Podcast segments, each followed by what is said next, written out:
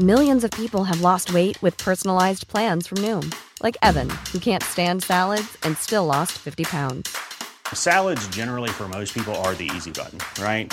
For me, that wasn't an option. I never really was a salad guy. That's just not who I am. But Noom worked for me.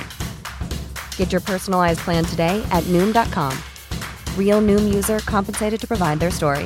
In 4 weeks, the typical Noom user can expect to lose 1 to 2 pounds per week. Individual results may vary. Hey, I'm Ryan Reynolds. At Mint Mobile, we like to do the opposite of what Big Wireless does. They charge you a lot, we charge you a little. So naturally, when they announced they'd be raising their prices due to inflation, we decided to deflate our prices due to not hating you. That's right. We're cutting the price of Mint Unlimited from $30 a month to just $15 a month. Give it a try at mintmobile.com/switch. $45 up front for 3 months plus taxes and fees. Promo rate for new customers for limited time. Unlimited more than 40 gigabytes per month slows. Full terms at mintmobile.com.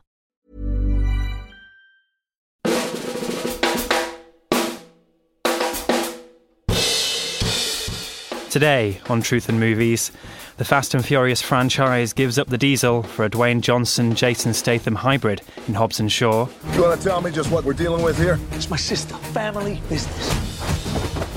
It's Withnail and Irish for Holliday Grainger and Alia Shawkat in Animals. Let's just have a drink. And in Film Club, we're fighting the power with Spike Lee's heatwave masterpiece, Do the Right Thing. Hey, Sal, how come getting the brothers on the wall here? You want brothers on the wall? Get your own place. You can do what you want to do. Wake up. It's Truth and Movies, a Little White Lies podcast. Hello, movie truthers.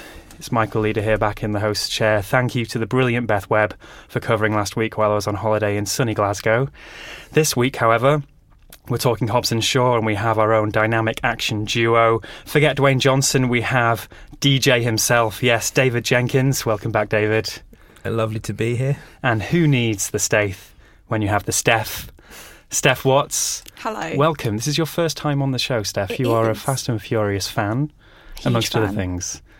Tell us, what do you do? Who are you? So I work with the Bechdel Test Fest. Mm-hmm. So we focus on female-led films, whether they're directed or fronted by female actors, and work on putting them out in screenings across London and in regional areas as well. Oh, fantastic. Mm. Okay, but you're here primarily for Mr. Hobbs and Mr. Shaw. For some masculine action. That's what we're focusing on today.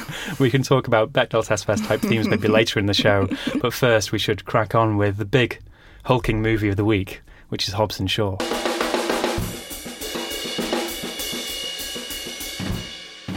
Spinning out from the Fast and Furious series, Hobbs and Shaw reunites Dwayne Johnson's Man-Mountain federal agent Luke Hobbs and Jason Statham's deadly mercenary Deckard Shaw. Previously at odds, here they have to reluctantly team up to stop a deadly virus, which coincidentally has ended up in the bloodstream of Shaw's sister, played by Vanessa Kirby, from falling into the hands of a rogue cybergenetic terrorist, played by Idris Elba. Can they put their differences aside long enough to save the world? Let's see. Here's a clip. We've got unfinished business. Shaw's sister took something from me. A virus that could wipe out half the population, and I want it back. You want to tell me just what we're dealing with here? It's my sister, family business. When it's the fate of the world, it becomes my business. This whole thing sounds really dodgy. Does it sound dodgy? Steph, so, as the representative for the Fast and Furious family in the room, where does Hobbs and Shaw fit in? Should we care? You should absolutely care. Uh-huh. Why else would I be here? It's cinema, Michael. Exactly. Of course you should care. It's the magic of the movies. So this is a spin-off from the kind of main Fast and Furious franchise, but we have two characters that have been in kind of from Fast Five onwards. Right. So Luke Hobbs, Dwayne Johnson, has been in them since Fast Five. And then Deckard Shaw has been in them since Fast and Furious 7. Mm-hmm. And he's kind of avenging his brother because the main team, the Vin Diesel team, has taken him out for being evil. Mm-hmm. So, yeah, you have two characters that, if you've been watching them and following the franchise, will be familiar. But this is the first film that they've had kind of their own movie and had not just supporting roles. They're kind of the main characters in here. And is this an opportunity for the Fast and Furious franchise to get away from cars, do something new, do something different, or is it just egos because Dwayne Johnson can't be in a film with Vin Diesel anymore? Yeah, it feels a bit like that, doesn't it? Like, it feels like the drama. Is that a fact now? Because I mean, lawyers can be listening in, but like, so is it official that them two had a major, whether it's part of the wrestling style theatre at all or not, you do have this tension between Vin Diesel, who is very much the alpha male of the franchise, and Dwayne Johnson, who comes in on Fast Five onwards and brings a whole new hulking energy to the films. And the speculation, isn't there, that they couldn't even be in the same scene. Yeah, the last scene that they were in together was in Furious 7, so you've had one extra whole movie where they haven't been in anything together. So they were both in. So I've seen number 7, but didn't see number 8. So they were both in that film, but not in the same room at the same time. I don't think they're in the same room. I think they had to work around getting them in the movie, but not in the same room together. And Vin Diesel's off currently shooting the next proper Fast and Furious film. 10. Yeah, and so it seems like this is an opportunity for a mini franchise within the big franchise. Yeah. So The Rock won't be in 9 and 10. I don't know. We'll see. We'll see what happens. What drama. There's a big reconciliation in 9 and 10. And does this deliver on the promise of these two returning characters, a relatively fresh slate for the franchise and so on? Well, I think it's interesting because you have these two characters where in the main franchise movies, their kind of bit parts are so good and they really kind of amp up the tone in the other movies. And then you're relying on a lot to have just these two characters in a whole movie for such a long time. Action-wise, obviously you have The Rock, like, huge kind of wrestling vibes. You get, like, these really good fight scenes with him where they really make the most of his kind of size and his moves.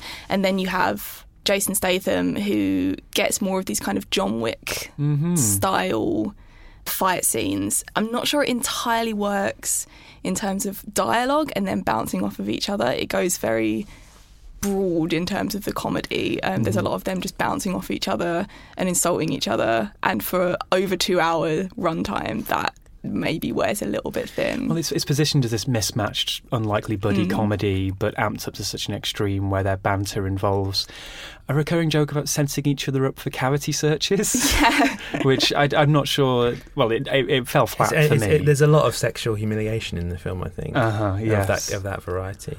I mean, one question I have for you, Steph, actually, as someone who is, as I say, I've only seen one of the Fast and Furious. I'm obviously aware of the entire saga, but tonally, I always got the impression that the original Fast and Furious films were actually played quite seriously, because I saw that you'd actually done a full saga rewatch prior to coming on here.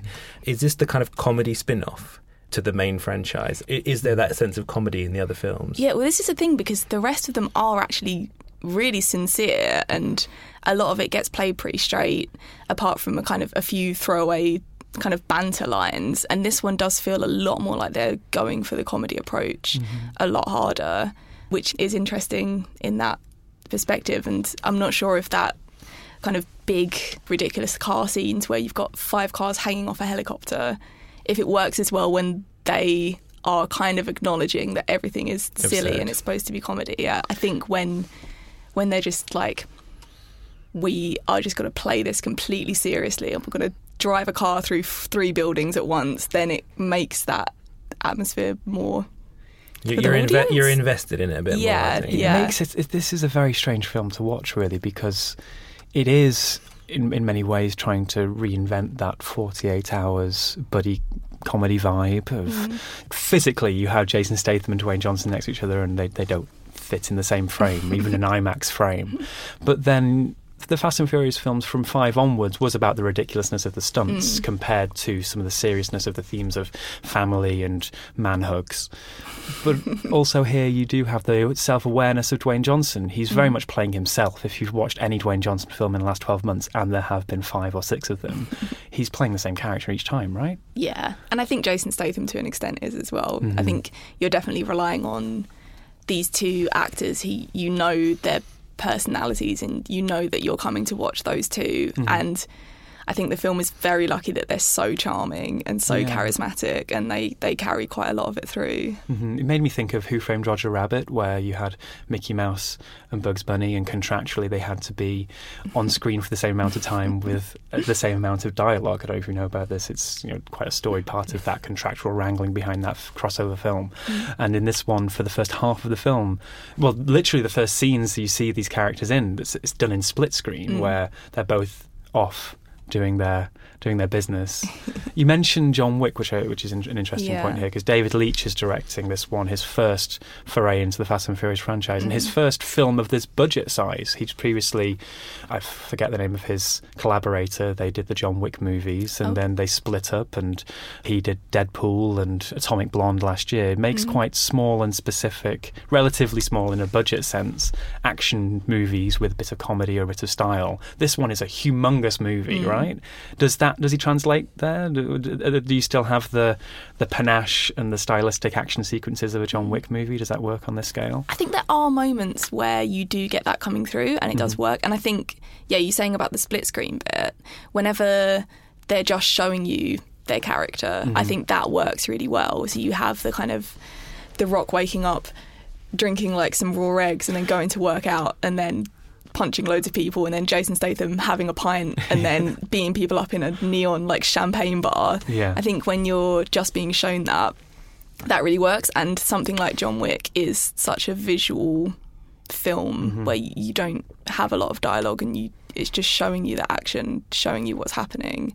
I think there are elements of that in there where that works really well. One of the things that I maybe didn't dig about the film so much is that I maybe didn't feel we got that sense of athleticism, I guess. I think when you watch John Wick, whether you like the film or not, there's a kind of respect for the fact that Keanu Reeves has he's done the training, you know, he's been running up mountains and doing like shadow boxing in his backyard or whatever. He's done the training and he knows all the moves, and it's almost like kind of musical choreography. It's almost like reciting lines, but with like punches and kicks and shooting people in the face.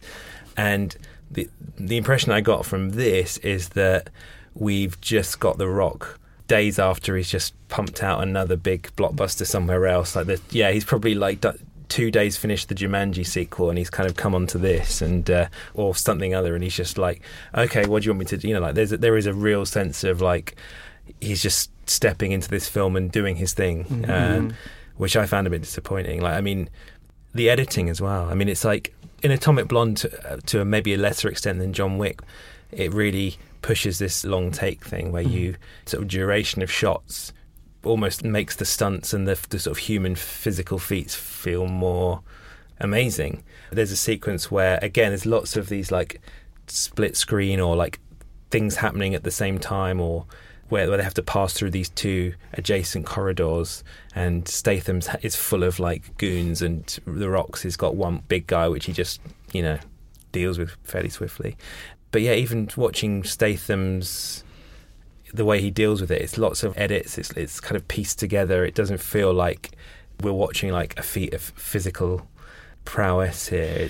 And you wouldn't really see the shared DNA with a film like Atomic Blonde, apart from a couple of scenes, really. As you said, Steph, the scene where Statham is introduced in a club using a champagne bottle as it shouldn't be used, and one character that it did make me think of that was Vanessa Kirby's character, who is she's a special ops British agent, isn't she? And she has something of that Charlize Theron physicality to her in her fight sequences, that when she can have them separate from the two big blokes. She was pretty cool. She has some cool moments. She has one where she's running across all the containers, and that was shot really well. I was surprised that there were no big kind of one take fight scenes or anything like that. I was kind of expecting something like that. That's his kind of trademark, isn't it? Yeah. And it's like, it almost feels like he's bending to the needs of this big blockbuster franchise. Yeah. There are a few F-bombs in there, aren't there? Yeah. So I guess it's going to be on the sort of 12A. In terms of the violence levels, it's obviously been like massively, massively toned down. So I guess that's true. It's surprising though, because I feel like with the other Fast and Furious films, the directors have occasionally been able to kind of put their own stamp on it. So James Wan directed Furious 7. You have a lot of stylistic choices that I feel like are his choices. Mm-hmm. And yeah, it's weird that this one does feel like you've got this huge franchise you need to kind of make everything work. And well, for me, that's because this is a 7 Books production. That's Dwayne Johnson's production company. This has Dwayne Johnson written all over it. I think the better comparison, almost, rather than comparing this with the rest of the Fast and Furious films, is compare it with Skyscraper, the Dwayne Johnson film from last year. Everything from that tone where it's sort of sincere irony with huge set pieces that have no sense of physicality, to moments where Dwayne Johnson has shoehorned in some theme or topic or location that is key to him. Mm-hmm. And in this one, it's the fact of exploring Hobbs' Samoan background. And that results in this really long sequence at the back half of the film where they had to go and have a standoff in Samoa. And I don't know why that is really in this film. I know that family is important to Fast and Furious. Did that work for you, Steph? Yeah. All of this stuff? Michael, why do you hate fun? Why do you hate cinema? Someone should definitely do a supercut of every time they say the word family in the Fast and Furious franchise. It'd probably be like feature length. Yeah, like that definitely exists. Yeah. Yeah. I think, yeah, we were talking about it's... So the main franchise is about kind of you can choose your own family. It doesn't have to be somebody that's related to you. And then this one is exploring the idea of reconnecting with like your actual family that's related to you. I quite like that it took it to Samoa and like brought it home, and you have this whole kind of personal thing. And when they come out and do the hacker before they're about to fight Idris Elba's character, I got tingles. It was good. Okay, I thought it was great. We should talk about Idris. You know, he is such a compelling screen presence, and this is maybe the fourth or fifth film where he's happily taken a villain role or a supporting role, and I felt like this one that he's just wandered off from one of his Sky TV ads. Yeah. Sort of phoned it in with as broad a Cockney accent as he can deliver. It's really interesting because, like, if you've seen the trailer, you've kind of seen the film. Uh-huh. And there's a lot of the best lines in there, and the one about where he goes, you know, I'm Black Superman. Yeah. But that pitch is actually far more compelling than the reality of the situation, which is super vague, which is the Superman film where, like, the guy, it's one of the bad. Is it 4? It could talk about Nuclear Man. It could be where a guy is in a sort of machine and all this kind of metal is kind of magnetizing, or he gets turned into a machine. Oh, I don't know. The listeners are shouting at their phones right now. Screening, yeah. But it's like the most absolute shorthand, vague. He stands on a platform and some lights shine on him, and he goes and you're like, what is actually happening? You never get any distinct sense of like what his powers are or why he's superhuman. How he's more RoboCop or Terminator than Superman, isn't he? So he's been given augmentations. You have these point of view shots a few times where there's this overlay which comes up with hilarious percentage chances of whether a punch will connect. Like Statham's going to come towards him, says 98.7% chance of punch. Attack imminent. And he's got a metal spine, I think. Yes. Yeah. But really, this is interesting though, Steph, right? Fast and Furious, relatively grounded franchise, apart from the bits where, I don't know... apart from the jumping out of planes and cars. Exactly. But this is full-on sci-fi, right? Yeah, does it work? It's proper kind of spy, espionage and sci-fi stuff. I think it works. I think it would have been nice to see more Idris Elba stuff, I think. Because, like you said, it is quite vague. It's just, you know he's bad.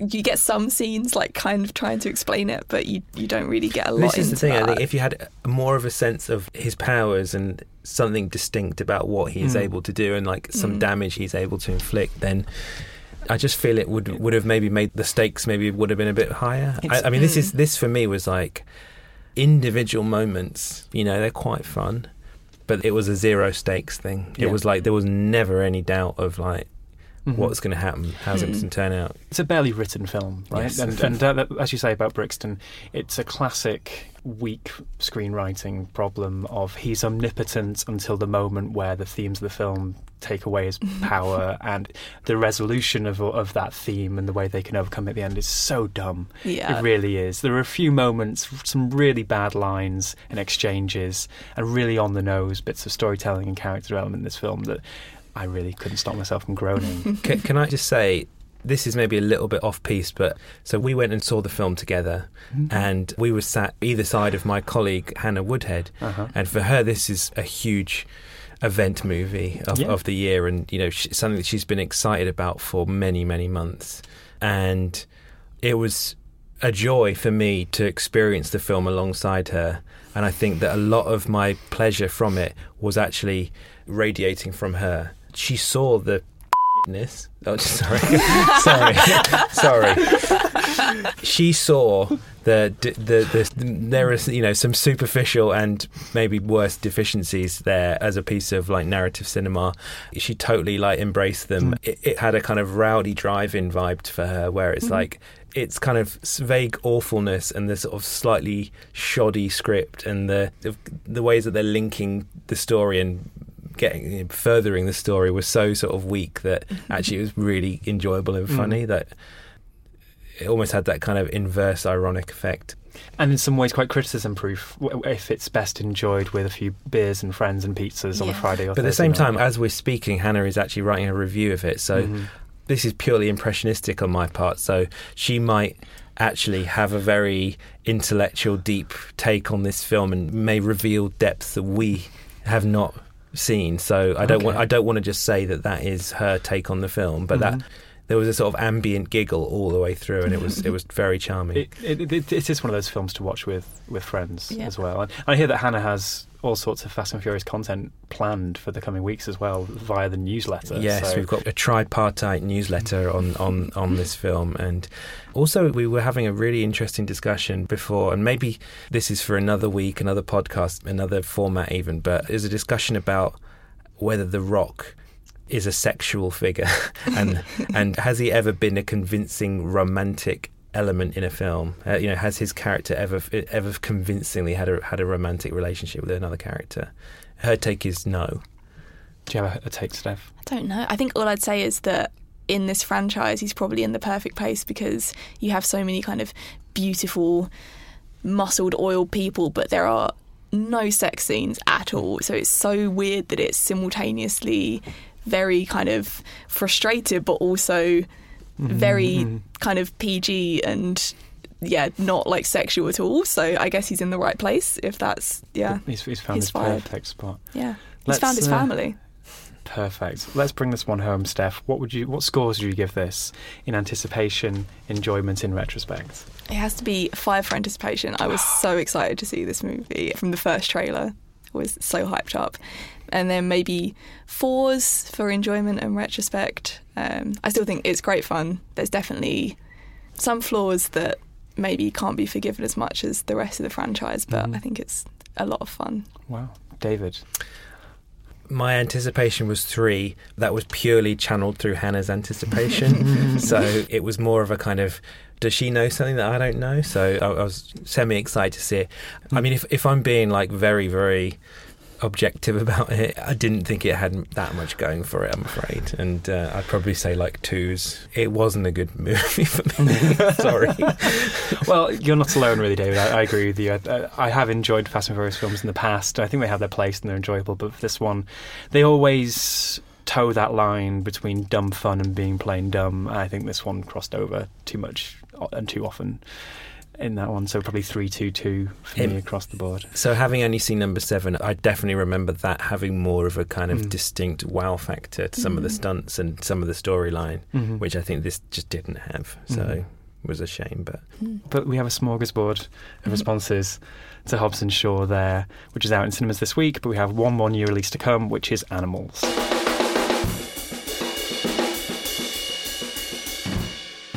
Directed by Sophie Hyde and adapted from the novel by Emma Jane Unsworth, Animals follows 2 30-something soulmates and hedonistic revellers residing in Dublin.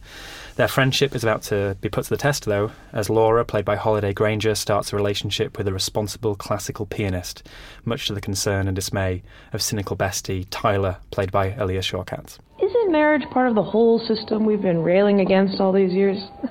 The stuff you do because you feel you should rather than because you actually want to? Yeah, but I do want to marry Jim. No, you don't. You've just been conditioned to feel that if you don't, your life is somehow less valuable. Let's just have a drink. Why don't you try one on? We can do a montage! Marriage, by definition, is archaic and oppressive. What about gay marriage? Is that a proposal? If I could marry you, Tyler, I would. I wouldn't marry you. I wouldn't put you through that. See, I have principles. I have principles. And my feminism is about blazing a new way through old traditions. Clip from Animals there. David, in the intro, I went for a pun with Withnail and Irish, there's being an Irish film with maybe a similar dynamic to Withnail and I, this long-standing friendship that may be coming to its final days. Is that I think that just about holds water. Mm-hmm. I'd go with that. Yeah, it's a kind of buddy movie with a sort of vague melancholic tinge to it, where you have these two characters in Dublin who are party animals. There's lots of kind of drinking montages and mm-hmm. doing shots and scenes of them staggering around the streets in the wee hours to kind of establish their hard party credentials. And fairly swiftly from that, the film explores this idea of when is it time to grow up, when is it time to accept responsibility about adulthood. And in Holliday Grainger's character, Laura, she almost takes centre stage a bit more. She's probably the main character in it. Mm-hmm. The Eye, rather, where Alia Shawkat is with now. All the people that she around her are kind of confronting her with the fact that she is like wasting time and could be doing all these other things and maturing and accepting, and kind of goes against her kind of punk credentials and punk ideals of being young, free and single and being able to just get up and do drugs and not abiding by the run of things. So her sister is having a baby and she gets together with this guy called Jim, played by Fra Fee, the Northern Irish actor, who is a concert pianist, and they have a kind of sweet relationship, but she very much is alienated by the fact that he is quite controlled and almost has this sort of vaguely straight edge attitude to his professional career, in that because he's so serious about doing his concert pianist thing that he won't drink and party, or he does so in quite massive moderation compared to her. It sort of explores this idea of, well, is that a personal affront to her? And I guess one other thing to mention is she's also an aspiring author. Yes. So you have this sort of teased idea of that she does have this serious artistic project that is whirring away in the background. You quickly learn that she's writing a rate of one page a year. So if she wants to be serious about this, then she needs to make a change. And I think the film, it then looks at how she maybe convinces herself that she doesn't want to make that change and she doesn't want to conform, basically. So that was quite a long-winded explanation of things. But there is quite a lot to this, really. But I suppose at the heart of it all, it's a film about female friendship at a certain time of your life, and when your responsibilities may be changing, your priorities may be changing. But it's also a portrait of, for want of a better word, messy female characters, of which we are seeing more seemingly with every passing year. Of course, this year the sort of towering example of that is Fleabag. But does this stand alongside that for you, Steph? I think it's really nice to see these kind of flawed and messy female characters and let them kind of do their thing and kind of judge themselves as well. I mean, the boyfriend he's not ever like, get your life together, you're a mess or anything like that. He kind of just lets her do her thing. And I think it's nice to see those characters come to their own conclusions about what they're doing. And I think Holliday Grainger's character, Laura, definitely is kind of really interesting on that front, because she's kind of the main character in the movie. And I think she handles that material really well, of kind of being a mess but also having aspirations and trying to work out what she wants to do, and whether it's all a waste of time or not. Had you seen Holliday Grainger anything before? I think I'd only seen her in small roles in films like The Riot Club. She's actually from Manchester. She's putting on quite a convincing Irish accent in this film, although I can't really judge not being Irish. But I thought she was such a good central protagonist in this film, with the energy she was bringing, in quite stark contrast to Alia Shawkat, who I've seen in plenty of things that I love her for, Arrested Development, Search Party. And she felt miscast in this film as the great whirlwind who is the life of the party but also is almost stopping everyone else from growing up at the same time. She felt awkward in that role. What do you think, David? I did think that there was a bit of a chemistry imbalance there, maybe. Maybe less that it didn't work, than more that I didn't feel convinced of their setup and their friendship, and that these two people would necessarily be in this situation and have this kind of mutual fondness for one another. Mm-hmm. It was hard to imagine how that came about. Considering it really needs to sell that central dynamic, because, and maybe this is where it falls down for me, as somebody who's probably closer to the relatively straight-edge classical pianist guy, when you have so many scenes, and it felt like so many scenes of them dipping their fingers into various, it wasn't sherbet, various drugs. Just mysterious drugs. Misc drugs. It just felt like, it's just really, God, it seems exhausting living this life. You're supposed to feel conflicted, right, watching a film like this. You want them to be able to enjoy themselves and stay true to that, as you say, punk spirit, although they're not really punks, they're just these young bohemians, I suppose, rather than selling out and living in the suburbs with a baby.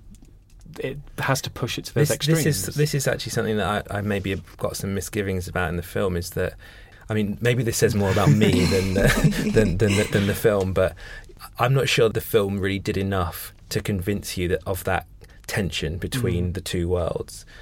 I was watching the film thinking, again, this probably says more about me. You can conform a bit and still have fun. You know, it's not that you don't. It's not completely like mutually exclusive.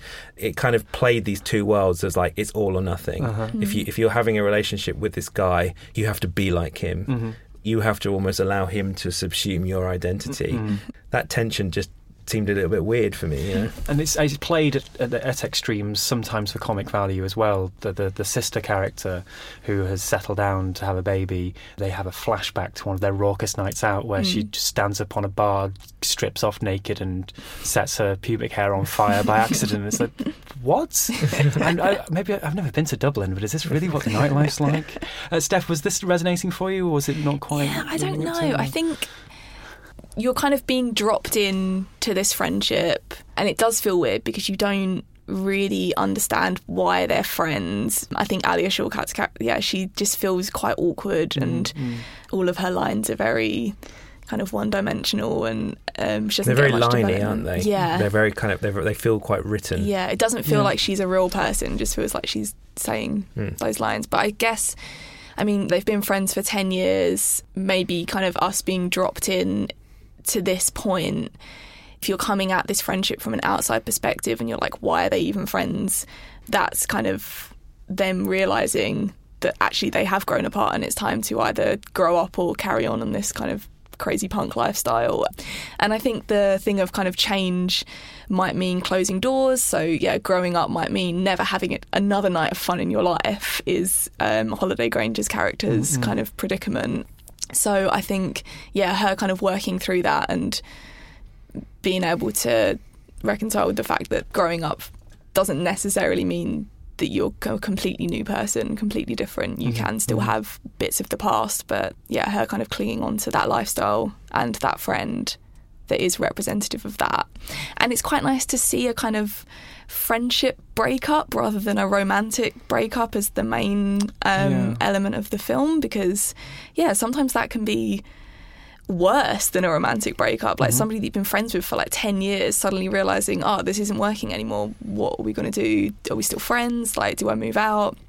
That kind of dynamic is really interesting on screen, and I quite like to see films dip into that. It's interesting you say that, because I actually wonder if there maybe was a bit of a romantic undertow there to it all. Like, I sometimes got a sense that Alia Shawkat's character was maybe, enamoured with Holliday Grainger in a way that was more than friends. But I guess I don't think the film pushes that too far. But I think, it's just because she's like jealous, she doesn't want to share it with anyone, and that does come off in that kind of way. Michael, can I ask you a question about this? Go for it. I know I'm not meant to do this, but there was a scene that involving a newborn baby, which, as recent parents both, I was almost had to hide my eyes in that scene, because let me just quickly set it up. Laura's sister has a baby, and they're invited round to meet it for the first time. I can't remember if it's a he or a she, the baby, but they get like totally wasted beforehand, and they're dabbing their drugs as well. And why they would let two drugged up people in the vicinity of a baby, holding a baby with a glass of wine with the other hand, that was maybe a bit contrived for me. I think in general the use of a baby and motherhood is There are some fantastic explorations of impending motherhood or not necessarily feeling the calling for motherhood in literature and films and so on. I don't think this really stands alongside those. But yes, a couple of scenes where a baby is used as a thematic prop. A later scene where she is attempting to present herself as more responsible. She holds the baby and almost rocks it to sleep, and after rocking it to sleep, just lays it on the floor as opposed to back in the crib. That, you see, that for me felt more honest and truthful, yeah. And I thought it was a really sweet scene, whereas like the one, it almost kind of like, yeah, putting a baby in peril as an example of how close they are to hitting rock bottom is a bit much, maybe. Let's put some scores on this, David. I'll come to you first. Maybe I'd say a 3 or a 4 in anticipation. Like, you know, it'd been at Sundance and seemingly well-liked. I liked both the leads in other things. Mm-hmm. So, yeah, a 3 in enjoyment and 2 in retrospect. Mm-hmm. I thought it had some good stuff in it, but the more I think about it, it falls apart a little bit. But, you know, there are some people who really like this film, and I get that. Yeah. Steph? Maybe a 4 for anticipation, because I'd heard around that people were enjoying it and it was really good. And then, yeah, maybe a 3 in enjoyment and 3 in retrospect. I think just thinking about it when I first finished it, I was like, oh, it was fine. But I think thinking about it now, there's maybe a few more themes and ideas that I enjoyed. Mm-hmm. Yeah, I think 3's all the way for me, really. I appreciated the frankness of a film like this, talking about sex and drugs and not necessarily rock and roll, but the frustrations of growing old and friendship as well. But for me, there are films that do that better, and this doesn't really rank alongside those. However, what I will take away from this is I will seek out whatever Holliday Grainger does next. I loved the energy she brought to this film. Also worth seeking out is Sophie Hyde, director Sophie Hyde's previous film, 52 Weekends. Yes. She's an Australian filmmaker. Yeah, she's an Australian filmmaker, and this is a bit more experimental, and it's watching a family relationship over 52 weekends while a character transitions, and it's really nice film. Okay. Would you recommend seeking that out instead of going out to see it? Oh, no, this feels very different. Mm-hmm. So, yeah, I don't know. I don't know why I said that.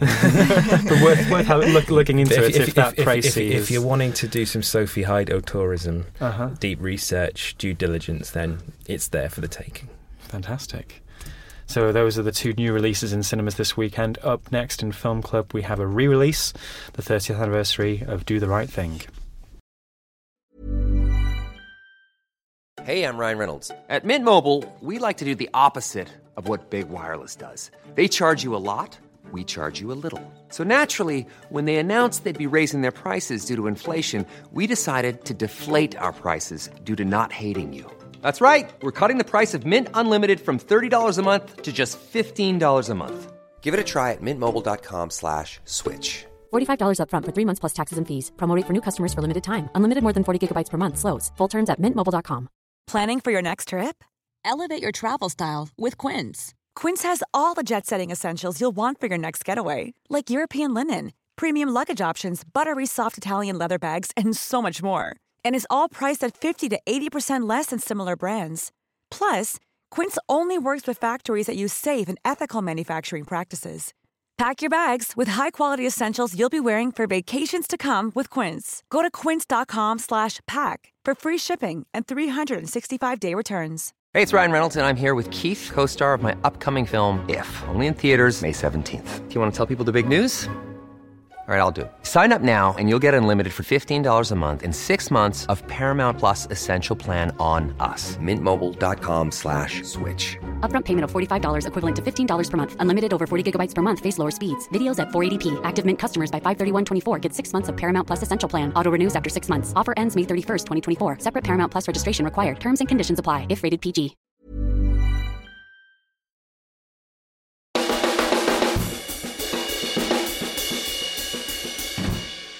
Yes, back in cinemas this week to mark its 30th anniversary is Spike Lee's simmering social comedy drama Do the Right Thing. Set across one hot summer's day in Bedford's Stuyvesant neighbourhood of Brooklyn, the film documents the tensions that arise as the mercury rises. Critically acclaimed on release and commonly held up as Spike Lee's masterpiece, Do the Right Thing was overlooked by the Academy once the Oscars came around in 1990. The big winner that year, much to Spike Lee's frustration, was Driving Miss Daisy. But let's get back on topic for Do the Right Thing. Here's a clip. Yo, Mook! A couple of words of Thai working here. Okay. Mookie! So you know I'm still... What? How come you got no brothers up on the wall? Man, ask Sal, right? Hey, Sal, how come you got no brothers up on the wall here? You want brothers on the wall? Get your own place. You can do what you want to do. You can put your brothers and uncles and nieces and nephews, your stepfather, stepmother, whoever you want, you see? But this is my pizzeria. American Italians on the wall only. Take it easy, huh? And you, hey, don't stop with me today. What? Yeah, that might be fine, Sal, but you own this. Rarely do I see any American Italians eating in here. All I see is black folks. So since we spend much money here, we do have some say. Woo. A clip from Do the Right Thing there. Its two Oscar nominations that it finally received were Best Original Screenplay and Supporting Actor for Danny Aiello, and I think really he should have won for the way he pronounces pizzeria in that scene. Steph, so Do the Right Thing, is this a film you've rewatched? Was this the first time viewing for you? Yeah, this was a rewatch for me. Mm-hmm. So I went through, while I was at uni actually, watched Do the Right Thing and then kind of watched a bunch more Spike Lee because it was a huge blind spot for me. And it was so great to rewatch it and just really kind of get back into it and remember why I loved it so much the first time I watched it. Mm-hmm, mm-hmm. It really is for me one of those films that just every second of this film is just full of life and verve and style, great writing, great choices in the way it's filmed, and then, as he did last year with Black Klansman, a great turn at the end, which leaves you with something complicated and horrific to sit on and ruminate for years afterwards, and then go back and see if your thoughts and feelings have changed over the years. It's one to really live with. David, have you lived with this film over the years as well, revisited it? Yeah, I've seen it many, many times, and it's definitely one of those films where you can't just watch 5 minutes of it. You can't, you know, you can't just dip in. I've probably watched it about 10 times in my life, and you know, I still see something new every single time, which I think is a sign of a really great masterpiece for the ages. I mean, one of the really simple things that makes this film as great as it is, it's an ensemble film, and you know, it's got you got many, you know, 20, 30 characters in it, and they're all amazing. Like every single character has a life, has a heart, has a story, has charisma, is beautifully written, has great lines. I think that there's been some criticism, actually, maybe more so in academia, about how Spike Lee writes female characters. Mm-hmm. And in this film, like, there is a sort of macho, male-dominated element to how the film progresses with regards to this altercation of whether Sal's Pizzeria should have African-American portraits on the wall.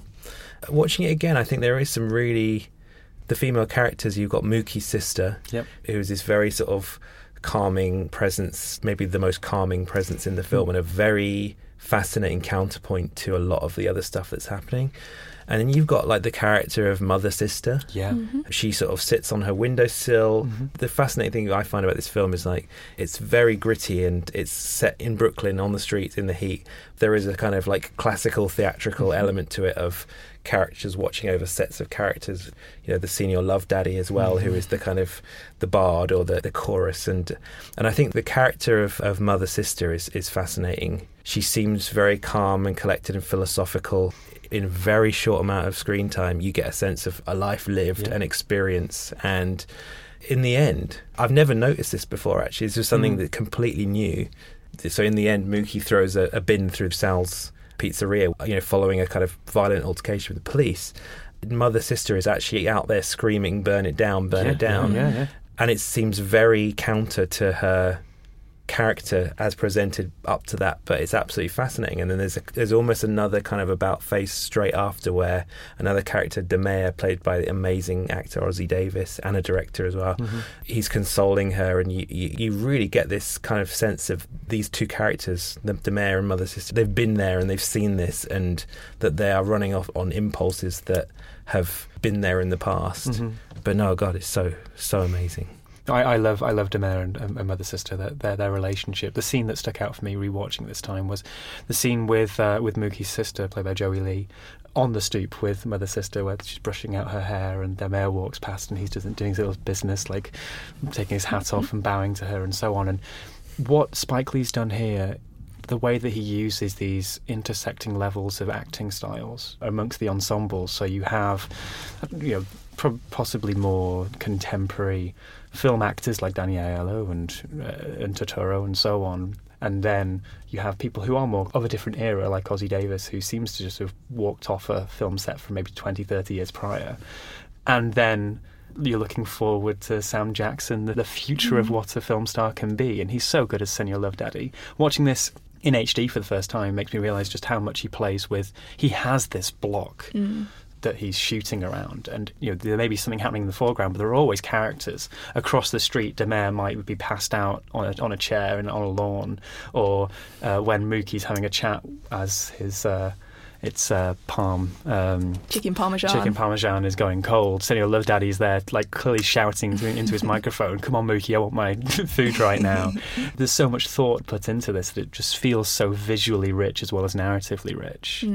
Yeah, and it's kind of that one street, and you're just going up and down it, mostly kind of following Mookie on his deliveries, and each time you're getting all these different character developments, and yet you're seeing so much going on in the background. Oh, there's that amazing shot as well where Mookie kicks... Is he called Bugging Out? Yeah. He kicks him out of the restaurant, and it kind of goes through the glass in this one take, follows their argument, and then comes back in again. You just have these like amazing camera shots and... editing techniques that just really kind of bring it all together. I think I said this on our Black Klansman episode last year, but Spike Lee is known as being this just full of energy, sometimes to his detriment, and full of ideas and passion, but at the same time he is one of the most just classically talented filmmakers we have today. The way he knows how to use his craft is incredible. Absolutely. I mean, the dynamism here is like, this is the kind of textbook example, really. The way the camera moves is what there's just... stuff at the end where you kind of follow two characters and the camera will go out the door and do a 90 degree turn, and then Mookie will just be standing there, and it's like the way he's kind of connecting people. I think one of the interesting things about this film is that although you have all these intersecting lives, as you say, and Mookie is like almost connecting people as he's doing his rounds and delivering pizzas, it never feels contrived. It never feels like these people have got to meet to get the story to this point. Actually, until the last half an hour, there kind of is no story, you know?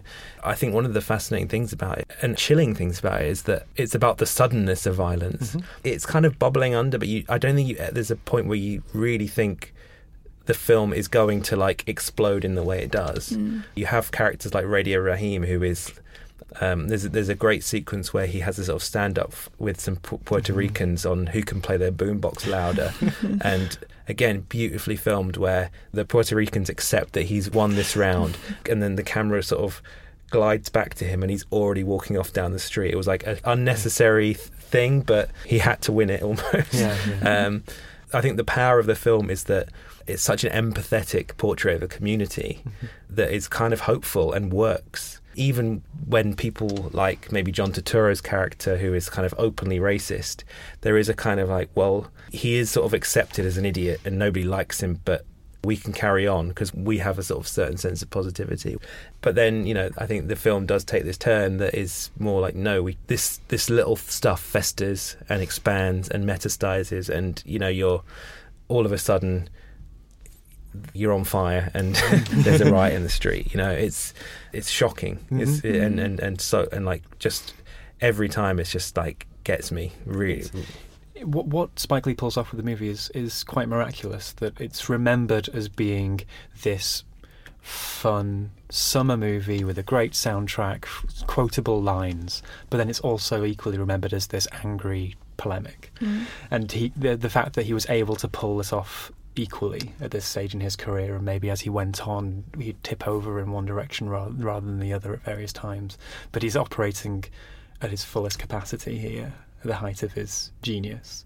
And it's just, you know, I don't often give fives when we talk about ratings on this show, but this is 100% a 5-star movie for me, and one to revisit over and over. One other thing I just want to mention about this rewatch that I got from it is, when you think about Do the Right Thing, it's you think about Public Enemy and Fight the Power, which is almost like the sort of theme song of the film. But I really noticed the actual score. Yeah. There's a kind of jazzy score by Bill Lee, I think it's named. Yeah, and lots of Branford Marsalis on the saxophone. Yeah. Very melancholy, very kind of like almost sort of soulful vibe, like bubbling underneath. You got this really, really kind of brash anger and really sad, soulful, mournful music coexisting at the same time. And the actual score makes the film feel so sadder earlier than I remember it being, you know, like the way he's kind of almost slightly foreshadowing some stuff. I think it makes you ask questions like, is this as idyllic as it maybe seems? Are we on the road to ruin? You know, like sort of teasing it in a super subtle way. Interesting. So, Steph, you said at university you went and kind of cleared up this blind spot for you. Did you have another Spike Lee film highlight that you might recommend off the back of this? I really like Crooklyn. I haven't watched it for a while, but I remember that one being kind of a really good, like, coming-of-age story. Yeah. I think it's also set in the same Brooklyn neighbourhood. Right. But, yeah, I mean, Do the Right Thing. You would just recommend it as a starting point. Yeah. Spike Lee. I think I've liked all the films of his I've seen. One other one that I think is really fascinating is called Bamboozled. Yes, of course. Which is from the 90s, which is his kind of digital video experiment, which is, I think, is a bit more like him moving towards his more polemic-y phase. But I think it's still like a very fascinating film about representation, exploitation as well. It's a film about a new black and white minstrel show, which against all expectations becomes very popular, and it sort of takes it from there, basically. It's hard to see, actually. I'm not sure it's available like very widely, but highly recommended. One of the Wayans brothers is I think Damon Wayans, there's such a large Wayans family. He's the lead, and he's very good in it. I'd recommend Malcolm X. For me, as much as I like films from the whole span of his career, it's that first, well, maybe not right at the beginning, but when he started getting big enough budgets to really have that canvas to show how much of a student of cinema craft he was, whilst also every second having his voice heard throughout the film. Do the Right Thing and Malcolm X are the two pinnacles for me, and that's what I think he was getting back at with Black Klansman last year. It's interesting with Do the Right Thing, we know of him as this sort of polemicist, and you know, in the end of Malcolm X and the end of his more recent films, Black Klansman being one, he very much tells you his take on the situation. I think maybe why Do the Right Thing is slightly raised in his canon he's more interested in the philosophy of war, you know, and this idea of pitching these two views against one another, because you have a Martin Luther King and Malcolm X quote, both advocating different ways of protest, one non-violent, one violent, and the whole point of the film is it doesn't necessarily tell you which, you know, the fact that it's called Do the Right Thing is ironic because, you know, or paradoxical. There is no, you know, he's kind of saying that there is no right thing, you know. Well, we think the right thing would be to go and see Do the Right Thing this weekend, unless maybe you're seeing Hobbs and Shaw. But Do the Right Thing, for its 30th anniversary, is in cinemas this week, courtesy of Park Circus. It's a strong recommendation from the round table here. Next week, we're going for Blinded by the Light, the Bruce Springsteen soundtracked coming-of-age film directed by Gurun Achada. We have Opus Zero, which I've not heard much about. Willem Dafoe as a composer. I heard that Willem Dafoe has Italian nationality, which means that's why he's in so many European films, because he's classed as European talent for tax breaks. Oh. It's very interesting. Little tidbit for you there, although maybe we'll get a call from Willem Dafoe's agent telling us we're wrong. And for Film Club, we have another classic that's back in cinemas. This is Alfred Hitchcock's Notorious, starring Cary Grant and Ingrid Bergman. I think that's kicking off a mini season of Cary Grant films at the BFI. That's maybe doing a tour, isn't it? One of my favourite actors of all time. He's a good one. He's a good one, isn't he? Any other business before we sign off, David, from the Little White Lies Towers? Guess just echoing, you know, if you haven't already got multiple copies, then run to the stores and pick up our latest issue, Little White Lies 80, with the souvenir on the cover, animated issue with moving illustrations in it, and it's inspired by the souvenir, which I'm sure we'll be talking about on a future episode coming soon. Yes, very soon, in fact. Steph, anything happening with you you'd like to mention? I'd just like to mention that Tokyo Drift is the best Fast and Furious movie. So that should that be my kind of gateway to the archive? That's how you should get into it. That's the starter. And of course, listeners, if you want to debate Steph's decision there to position Tokyo Drift at the peak of the Fast and Furious franchise, you can let us know at the usual channels. That is at Truth and Movies on Twitter, Truth and Movies at tcolondon.com via email, or at the comments section at lwlies.com/podcast. David, Steph, thank you so much for joining me today. I'm Michael Leader, and as always, this has been a 7 Digital production.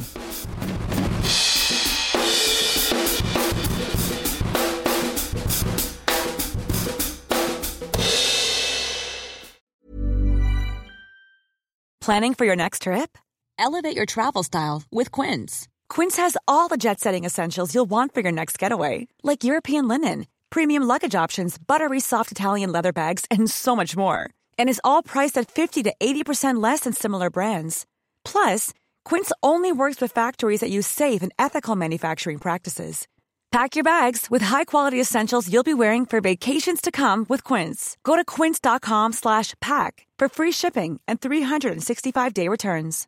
Imagine the softest sheets you've ever felt. Now imagine them getting even softer over time. That's what you'll feel with Boll & Branch's organic cotton sheets. In a recent customer survey, 96% replied that Boll & Branch sheets get softer with every wash. Start getting your best night's sleep in these sheets that get softer and softer for years to come. Try their sheets with a 30-night guarantee. Plus, get 15% off your first order at bollandbranch.com. Code BUTTERY. Exclusions apply. See site for details.